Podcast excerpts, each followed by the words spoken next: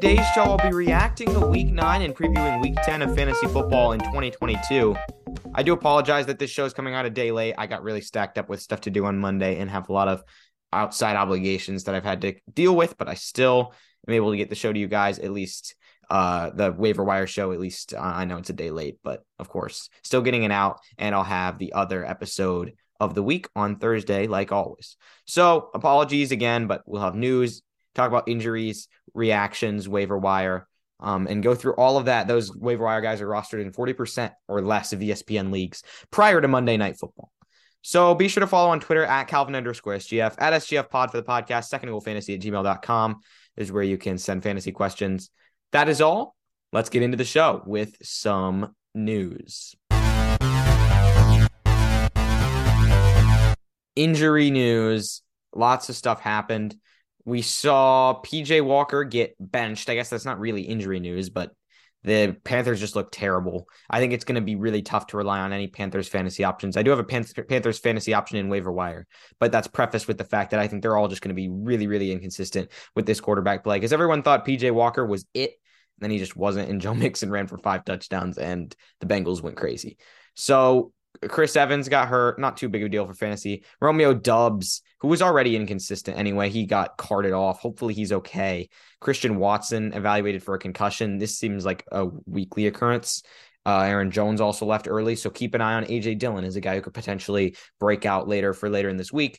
In- Evan Engram had a back injury, so not much you can do there. Hopefully he's back if you have him on your fantasy team other than that, that pretty much wraps up the injuries. So let's jump into the reactions. Who did well, who did not from the week? Reactions from week nine. Oh, I this is the wrong link. Let me click on the correct link that I have right here in the doc. These are the leaders and the bad players and PPR scoring for week nine. The quarterback won on the week was Justin Fields. 178 yards rushing is an NFL record in a regular season game. And that's what Justin Fields put up. Far and away, the quarterback won. He is available in like over 50% of ESPN leagues. He didn't meet the threshold for this waiver wire, but if he's still out there, go get him at all costs because now you should be starting him the quarterback too, and he didn't even get as much love this week because Fields did so well. But Patrick Mahomes threw for 446 yards and ran for 63 more. So he had over 500 yards accounted for, and it was against the Titans. It makes sense. That defense got gashed. Somehow they only scored 20 points despite getting all of those yards. Mahomes threw the football 68 times. 68 times. Okay, yeah, I mean, like obviously he's great, but I, I mean, you can't expect that to continue, but you should expect him in your lineup every single week. And 68 times, good lord, that is insane. The fact that like I, I don't even know how you can like I feel like most teams don't even have that amount of snaps in a game. And yet Mahomes will like put up just 68 pass attempts. And they ran the ball 19 times. So nothing crazy there. They had a lot of snaps and just didn't get that many points, surprisingly. Uh, Josh Allen did pretty well. Actually, no other QBs really did like that great. Like Josh Allen was solid, but other than that, you know, um, none was that crazy. Busts on the week, Malik Willis. Um, he's probably not startable. We got him another opportunity, but despite that rushing upside, it's too early to start him. He just hasn't looked good enough. Um, other than that, I mean, it wasn't actually that crazy in terms of quarterback busts. It wasn't the usual Matthew Stafford middling game. He's not a reliable starter anymore in fantasy football until the Rams step it up. Justin Herbert was a bit disappointing for you as well, but he should get back on track.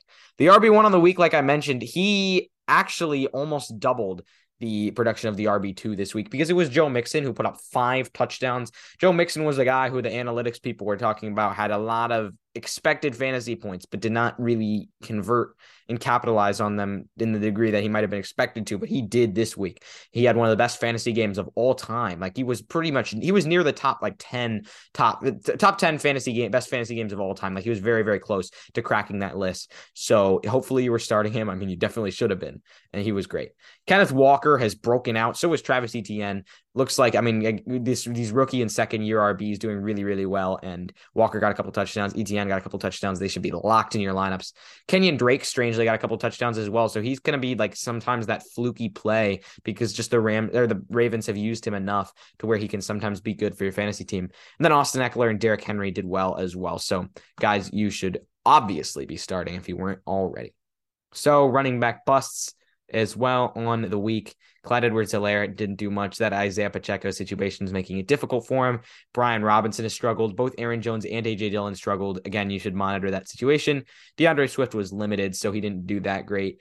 Um, and other than that, let's see, were there any other crazy RB busts? Pacheco actually did worse than Clyde Edwards Helaire did, and Khalil Herbert wasn't great, so he's going to be pretty risky going forward.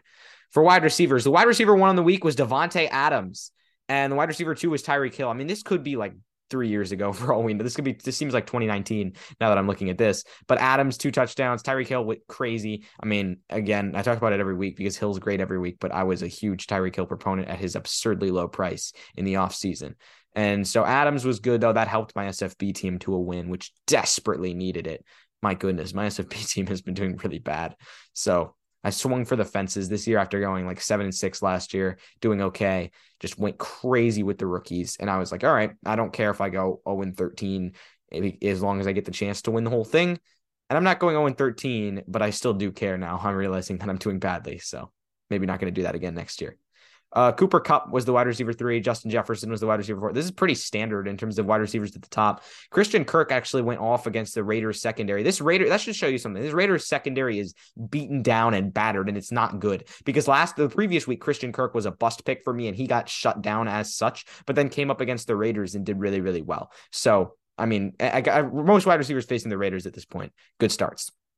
Um, busts on the week. Michael Pittman is going to be a struggle. I think you should still start him, but and he'll get chemistry with Sam Ehlinger at some point. But this offense looks horrific.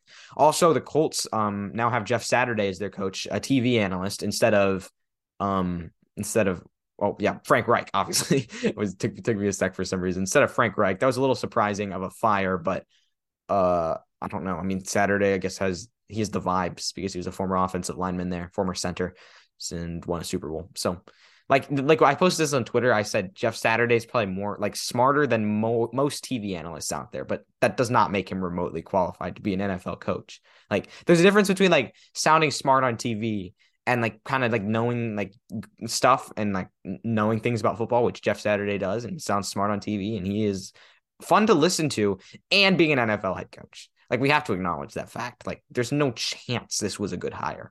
It was a a friendly hire I guess, and something I don't know. I mean, Jim Irsay wanted someone he knew. I guess. I mean, it was really, really surprising, in my opinion, that this happened. Anyway, getting back to the bus, uh, Marquez Valdes-Scantling, Romeo Doubs wasn't good. Kadarius Toney, you shouldn't really be starting Kadarius Toney until he shows that he can uh, produce consistently, and he's just gotten there. Of course, we need to see it from him first. Drake London's probably no longer startable. He's been pretty brutal over the last few weeks. Alec Pierce, not great. Parris Campbell, not great. DJ Moore, not great. Unfortunately, DJ Moore is in another terrible quarterback situation. Tight ends. Tight end one on the week was Dallas Goedert against Houston. Pretty expected against this Texans defense. Cole Kmet picked up a couple touchdowns. I think literally just benched him in a week or a league or two because he wasn't doing anything, and now he gets two touchdowns. That's great. But um, I got to keep an eye on not not consistent starter by any means, but I mean, he did do some things. Justin Fields played really well again in that game. He didn't even throw for a ton of yards, though, but he did look for Cole Kmet a lot and ran for a ton of yards. Travis Kelce was great. Cade Otton was actually great. So, I mean, there's a guy to keep an eye on if you're interested. He's going to be inconsistent, I think, but he also got that game winning touchdown catch from Tom Brady. And then TJ Hockenson, Washington uh, was like without pretty much all their linebackers except for one this week. So they ran a lot of like 5 1 5 packages with like one linebacker, five DBs, and five defensive linemen. So, no, not surprising that TJ Hockenson did well, but it looks like Minnesota will be an upgrade for his situation. But again, don't like this actually might be a good time to sell high on TJ Hockenson for that for managers who don't know that fact. Bus, Kyle Pitts oh, it pains me to say this, but Kyle Pitts is a kind of risky start. I still think he's a top 12 tight end rest of season, but pretty risky. And then, you know, all the tight ends that were busts were busts. And sometimes that happens with these guys. And that happens with pretty much every tight end. They end up busting at points. So let's get into waiver wire before we wrap up this episode. These are guys that are rostered in 40% of or less of ESPN leagues prior to waivers running. So hopefully they're actually still available in your league. They should be available in a large portion, even so. Number one, Latavius Murray. He actually outperformed Melvin Gordon this week. He's splitting carries with Melvin Gordon. He's a guy to keep an eye on. Terrace Marshall picked up a touchdown, got some targets. Again, this is the inconsistency issue with Carolina receivers, but the last couple games he's looked good. We may see a larger role in the future, so you could pick him up. Greg Dulcich continues to produce. I think this could be he could be like Russ Cursed eventually, where he has like one target randomly in a game and no one knows why because that's what Russ does to his receivers. But I mean, for now he's doing well. Odell Beckham Jr., who is still a free agent, is getting some hype now that he might be signed for a playoff run and he may be back in December. Now, will he be back to 100% before the playoffs? Maybe not. He might not give you that much good fantasy production, but if you can get him and throw him on the IR, that's probably a good investment because he might get you a couple games at the end of the season and help a team. And then Chuba Hubbard is also on the list. He was pretty efficient the last time he was out there. Um, I think I guess he was injured the last week, but might get some work with D'Onta Foreman, so worth a shot. Overall, not the greatest waiver wire ever, but there are some options. So that wraps up the show. Thank you all for tuning in. Be sure to follow on Twitter at Calvin underscore SGF and at SGF pod. Second goal fantasy at gmail.com is the email. Thank you all for tuning in. I'll be back tomorrow with another episode. Again, apologies for the late release, but the episode is here now. Thank you all for listening, and I'll see you next time.